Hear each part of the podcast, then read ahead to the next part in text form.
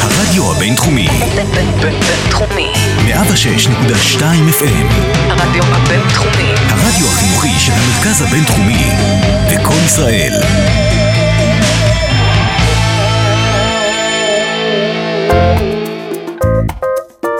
השעה הבינתחומית.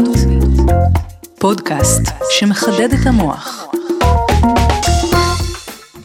כאשר הזמנתי את פרופסור אריק שמיר, הדיקן היוצא של בית הספר אפי ארזי למדעי המחשב, להגיע להתראיין בפודקאסט, שאלתי אותו אם יש נושא שהוא חושב שיהיה מעניין להתעמק בו.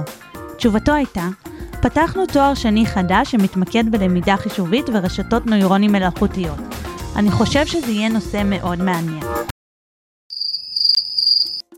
אז אחרי כמה שניות של שתיקה מביכה והמון מחשבות של למה הכנסתי את עצמי, מה לי ולרשתות נוירונים או ללמידה חישובית, חיברתי את הלפטופ למסך הטלוויזיה, לקחתי כוס מים, והתחלתי לצפות בסרטוני יוטיוב שמסבירים מה זה אומר. ומסתבר שזה באמת מאוד מעניין.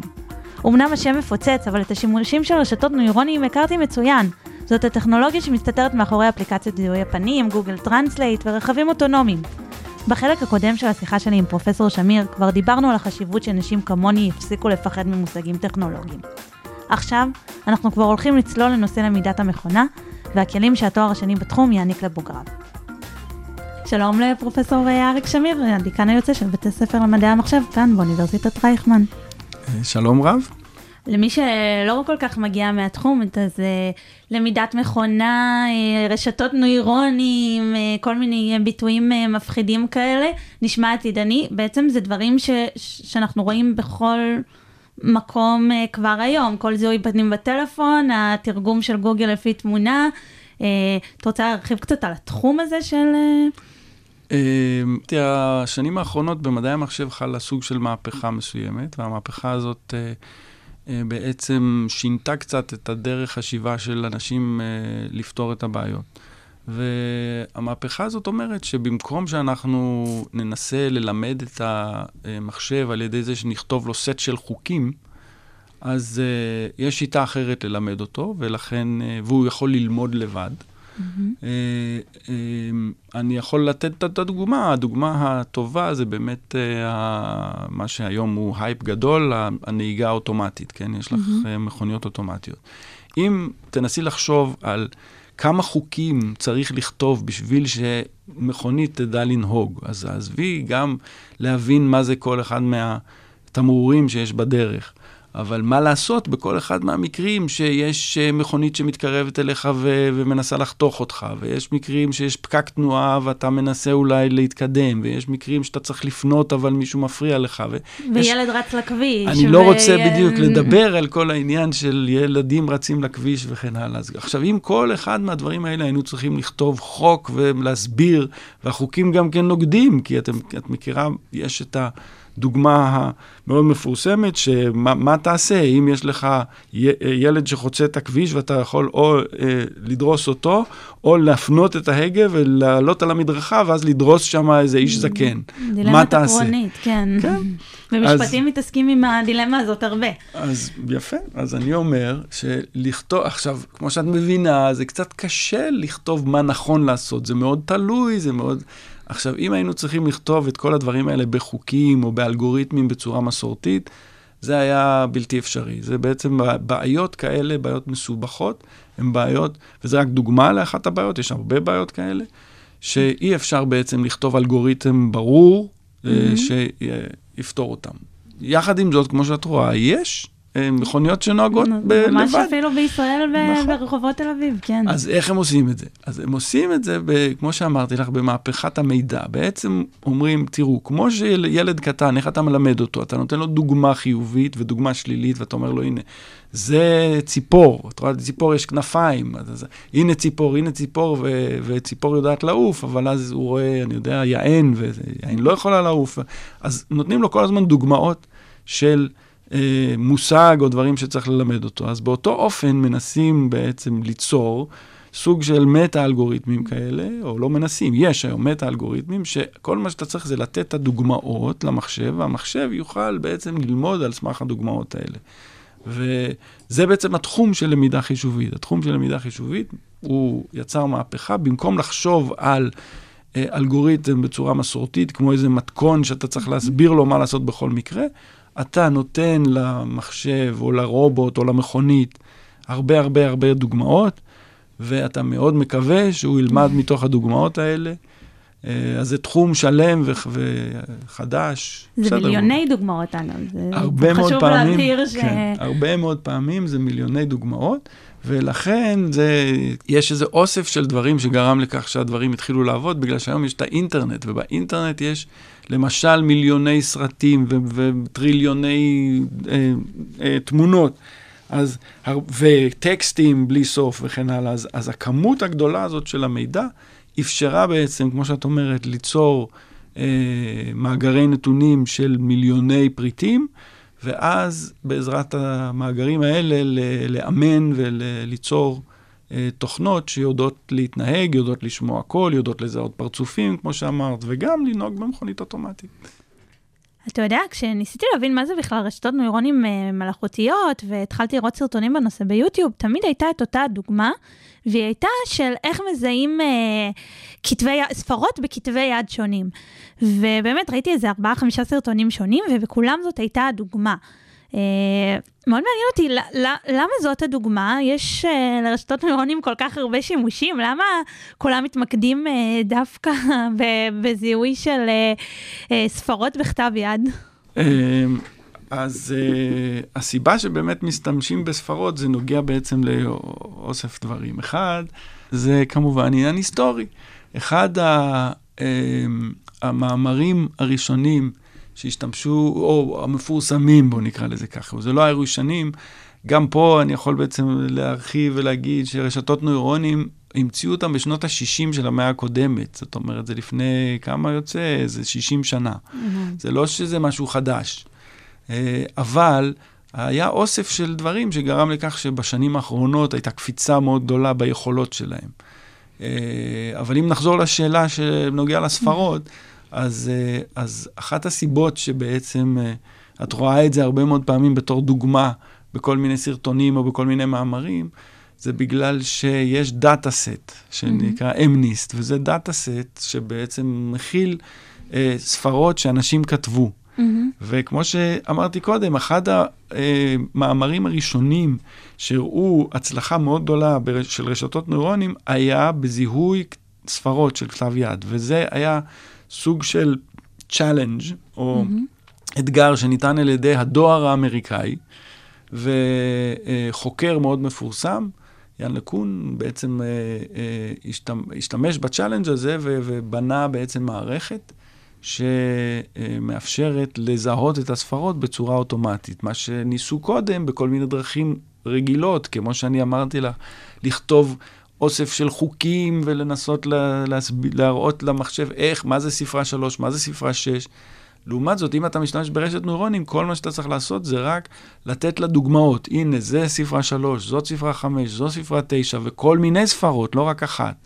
אז uh, הדאטה סט הזה הוא מאוד מאוד מפורסם, uh, וגם הדוגמה היא מאוד מאוד פשוטה, קל להבין, שאתה רוצה לזהות כתב יד, כל אחד כותב את התשע שלו בצורה אחרת, ובכל זאת המחשב יודע לזהות גם את התשע שלי, גם את התשע שלך וגם של כל אחד אחר. אז איך הם עושים את זה? אז עושים את זה על ידי למידה מאוד גדולה של, כמות מאוד גדולה של דוגמאות, ורשתות נוירונים שמאפשרות uh, בעצם לעבד את המידע הזה ולהבין וללמוד.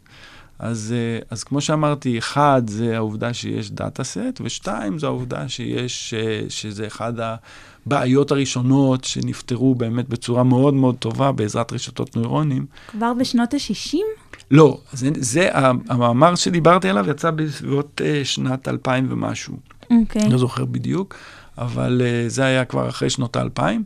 אבל את העקרונות של רשתות נוירונים, בהחלט, ניסחו בשנות ה-60 כבר, וניסו, uh, אבל אז, א', המחשבים היו הרבה יותר איטיים, ב', לא היה להם כמות מידע כמו שיש היום.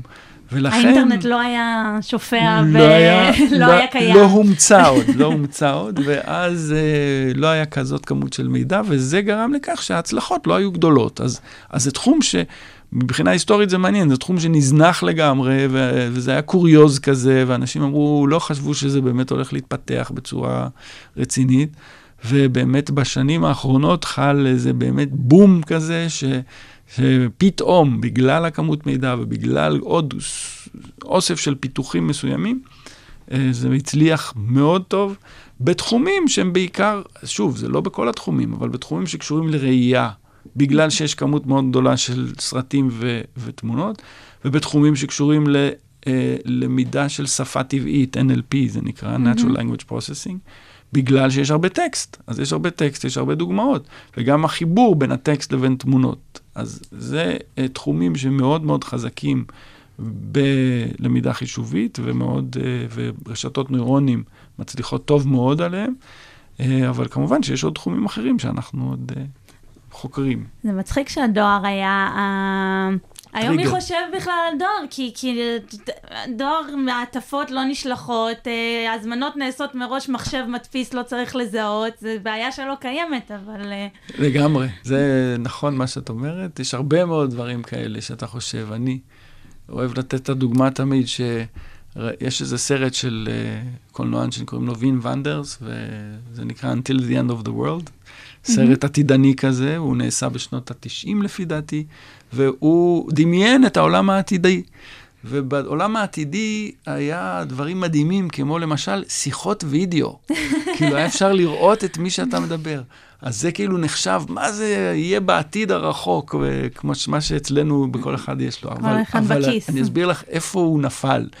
אז קודם כל, אז בזה הוא חזה נכון, הוא אמר באמת העתיד הגיע, ואנחנו היום יכולים לעשות שיחות וידאו בלי שום בעיה. אבל מה הוא חשב? הוא לא חשב על זה שיהיו טלפונים סלולריים. בשביל לעשות את השיחת וידאו, היית צריך ללכת לתא טלפון. היה תא טלפון, ובתא טלפון היית פותח את הזה והיית מתקשר עם הזה. אז זה רק מראה איך העתיד, אנחנו לא יכולים לדמיין אותו בכלל. יש דברים שיתפתחו בעתיד ואנחנו לא יודעים בכלל מה הם יהיו. וזו דוגמה מקסימה, כי זה באמת היה סרט עתידני, שאנשים בשביל לדבר בשיחות וידאו, שאז נחשבו עתידניים, היו צריכים ללכת לתא טלפון. והנה אנחנו עכשיו, כל אחד יש לו ביד את המכשיר הזה, שאתה יכול לראות כל אחד בעולם בווידאו בלי שום בעיה. מדהים.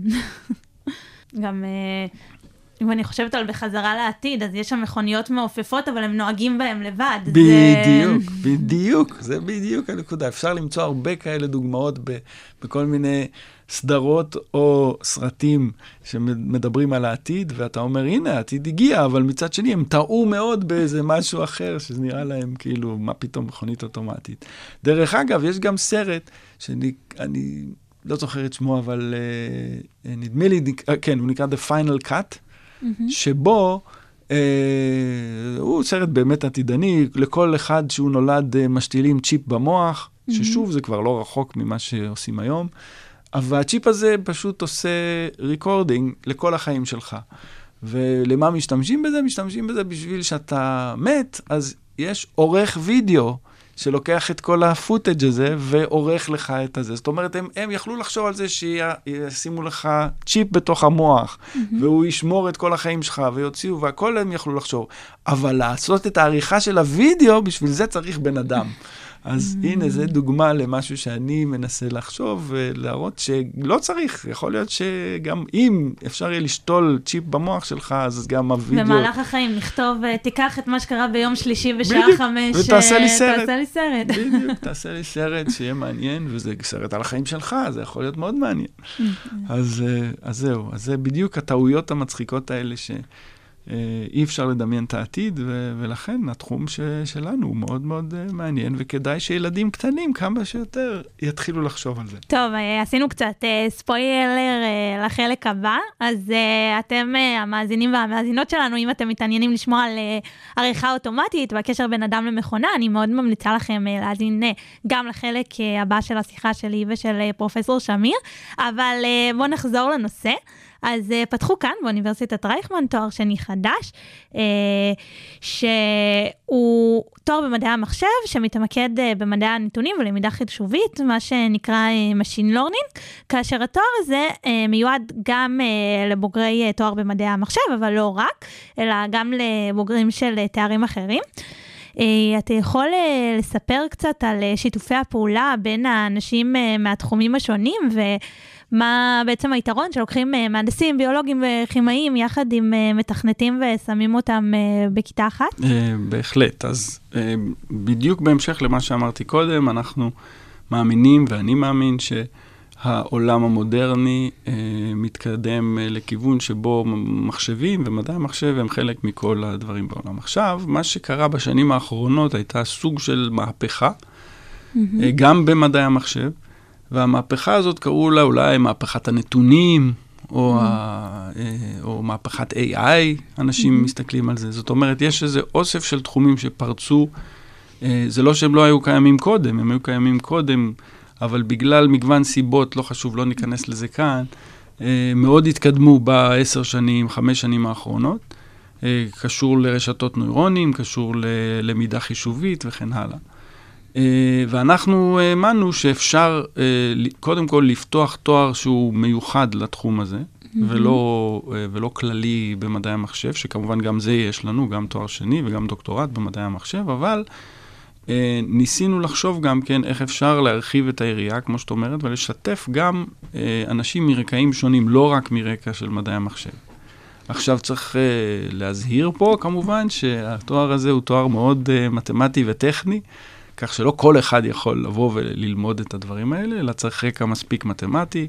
אבל כמו שאמרת, יש הרבה מהנדסים, יש הרבה מתמטיקאים, יש הרבה סטטיסטיקאים, יש הרבה ביולוגים וכימאים ו- וכן הלאה, שהיו שמחים להיות שותפים יותר לעולם הזה, שזה עולם הנתונים, והיום כמעט כל חברה, גם אם היא לא רק הייטק, אלא אם נגיד אה, ביולוגיה, או חברת רפואה, או חברת, אה, ואפילו, כמו שאת יודעת, אה, פינטק. כל חברה צריכה בעצם איזשהו אה, איש או קבוצה שיודעת אה, לעבד את הנתונים, כי יש היום כמות גדולה מאוד של נתונים, וצריך לדעת איך להוציא מהם אה, תובנות, ואיך אה, לבנות דברים חדשים שלא חשבו עליהם קודם, שוב, בעזרת כמובן אלגוריתמים ומדעי המחשב, אבל צריך להבין את המהפכה הזאת שקורית, ולכן אנחנו פתחנו את התואר הזה, שזה תואר שני במדעי הנתונים ולמידה חישובית.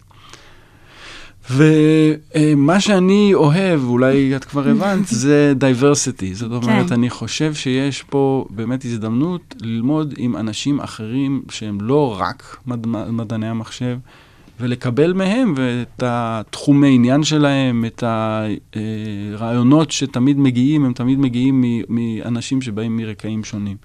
כי פתאום אתה רואה דברים בצורה קצת שונה, אתה יכול לחבר דברים שלא חשבת עליהם קודם, אתה יכול לפתור בעיות שמישהו אחר לא חשב עליהן. אמ, אה, סתם בתור דוגמה, מהמם. אני יכול לתת שאני הייתי בפוסט-דוקטורט ב- בטקסס. אה, באוסטין, טקסס, ובפוסט הזה אני עשיתי אותו בתחום שנקרא ויזואליזציה של אה, מידע.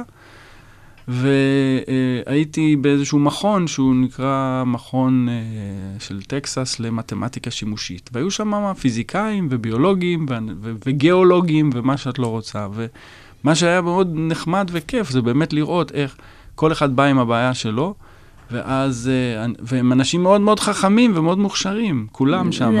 אבל הם לא יודעים מדעי המחשב למשל, ואז בא איש מדעי המחשב ויכול לעזור להם אה, לעשות את הסימולציה פי עשר יותר מהר, או דברים אפילו לפעמים פשוטים ולפעמים יותר מסובכים, אבל אה, בעצם הסינרגיה הזאת והעזרה ההדדית של, של כל מיני תחומים, אה, לפי דעתי זה תמיד יכול להפרות ולעזור, ולכן אני חושב שלבוא וללמוד עם אנשים שהם לא כולם רק מרקע של מדעי המחשב, זה רק יכול להועיל לך. ולעזור לך, ובוודאי לחבר'ה שהם לא מרקע של מדעי המחשב, הם מקבלים חינוך טוב גם במדעי המחשב. אה, צריך לעשות איזה שהן התאמות אה, למישהו שלמד ביולוגיה, כימיה, שזה מקצועות שהם נחשבים מדויקים, אבל אה, המתמטיקה שנלמדת שם היא לא כמו שנלמדת במדעי המחשב. אז כן, יש לנו גם קבוצה של uh, קורסים של השלמות, אם מישהו uh, מרגיש או, או לא למד מספיק uh, סטטיסטיקה, או הסתברות, או אינפ, אינפי, הנודע לשמצה, אז בהחלט אפשר להשלים את הדברים האלה, כי אין מה לעשות, באמת בבסיס מדעי המחשב אה, הוא מאוד מתמטי, זה מקצוע מתמטי שצריך להבין את המתמטיקה. שוב, לא חייבים להיות מתמטיקאי בשביל לעשות את זה, אבל, אה, אבל יש לנו גם כן יכולת לעשות השלמה למי שרוצה. אתה יכול לספר על כל מיני פרויקטים שיצאו, או אתה מקווה שיצאו מהתואר השני הזה? בש...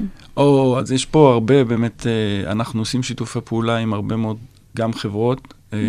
בעצם התואר הזה מחייב לעשות פרויקט בתור אה, חלק מהתואר. והפרויקט הזה הוא יכול להיות גם פרויקט מחקרי עם אנשי סגל.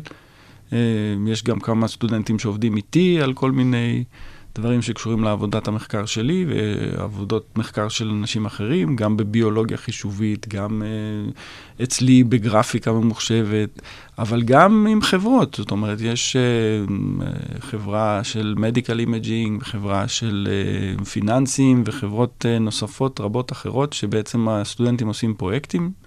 ו... אה, עוזרות לא רק, עוזרים לא רק לעצמם, אלא בעצם גם לחברות האלה להתקדם. וכמו שאמרתי קודם, החשיבות של ה-hands-on experience זה דבר שאנחנו מאמינים בו, ואני חושב שזה יתרון מאוד גדול לעשות פרויקט בתור uh, סיום התואר. אתה מדבר על פרויקטים, ואין ספק שיש uh, הרבה יתרונות בלמידה מעשייה, למידה מפרויקטים, uh, אבל אני נגיד חושבת, uh, קודם דיברנו על uh, מכוניות אוטונומיות. אה, איך עושים פרויקט אה, סטודנטיאלי על נושאים כאלה? כי אם נגיד אה, מחשב יתבלבל בין יען ויגיד שזה יונק, מה שהדוגמה שנתת קודם, אז לא יקרה שום דבר, אבל לא הייתי נותנת למכונית אוטונומית שלא יודעת להבדיל בין כל מיני דברים כאלה לעלות על הכביש, או... אפילו אני חושבת אה, רק איך משיגים את המידע, אה, איפה אתם מקבלים, גם סתם לקבל דאטה של מיליוני לגמרי. אה, פרטיות אפילו, לא... את צודקת לגמרי, זה מעלה הרבה מאוד בעיות. בין השאר, כמו שאת אמרת, פרטיות, בין השאר גם עניין של באמת מאיפה אוספים דאטה, והרבה מאוד מתחום המחקר של הרבה מאוד אנשים זה איך אפשר ל- ליצור דאטה. Mm-hmm. אז אחד הדברים מעניינים זה שאני, התחום מחקר שלי זה גרפיקה ממוחשבת וגם mm-hmm. למידה חישובית, אבל uh, בשנים האחרונות, uh, אז בוא נאמר, בשנים הראשונות, מה שדחף את התחום הזה, זה היה בעיקר משחקי מחשב וסרטים. אוקיי. Okay. ובשנים האחרונות uh, יש בעצם עולם שלם של uh, יצירת דאטה בשביל לאמן מכוניות אוטומטיות. זאת אומרת, יוצרים כל מיני סצנות. ובסצנות האלה אתה יכול לשלוט, אתה יכול להגיד כמה רמזורים יהיו, מה יהיה התאורה, כמה אנשים יחצו את הכביש, כמה מכוניות יהיו וכן הלאה. וכל זה עושים בעזרת גרפיקה ממוחשבת, ויוצרים בעצם אה, דאטה בשביל לאמן אחר כך רשתות נוירונים שיוכלו לנהוג במכונית. אז זה אה, כיוון אחד. דבר אחר שאת נגעת בו והוא מאוד מאוד חשוב זה עניין הפרטיות באמת. אז אם נגיד אצלנו עושים פרויקטים עם התעשייה, אז uh, כמובן מחתימים את הסטודנטים, שזה דאטה שאסור להם להפיץ וכל מיני דברים אחרים. Uh, ועוד יותר מזה, יש לנו גם קורס מאוד מעניין שנקרא בינה מלאכותית ומוסר, שנוגע mm-hmm. בדיוק בסוגיות האלה, נוגע בסוגיות של מה קורה אם uh, באמת ה... המכונית או המחשב או מה שלא איזה החלטות הוא צריך לעשות, או איך אפשר לשמור על פרטיות, או מה, איך אפשר להשתמש ב, בכלים האלה לדברים שהם לא מזיקים, ואיך אפשר לשמור עליהם. אז יש פה עולם שלם שנפתח בעצם בגלל כל התחום הזה, ו... ו אני חושב בהחלט שזה גם קשור למשפטים וגם קשור mm. לזה. שוב, האינטרדיסציפלינריות נכנסת. נקודה מאוד מעניינת. Uh, תודה רבה לך, פרופ' אריק שמיר, הדיקן היוצא של בית הספר למדעי המחשב. תודה לך.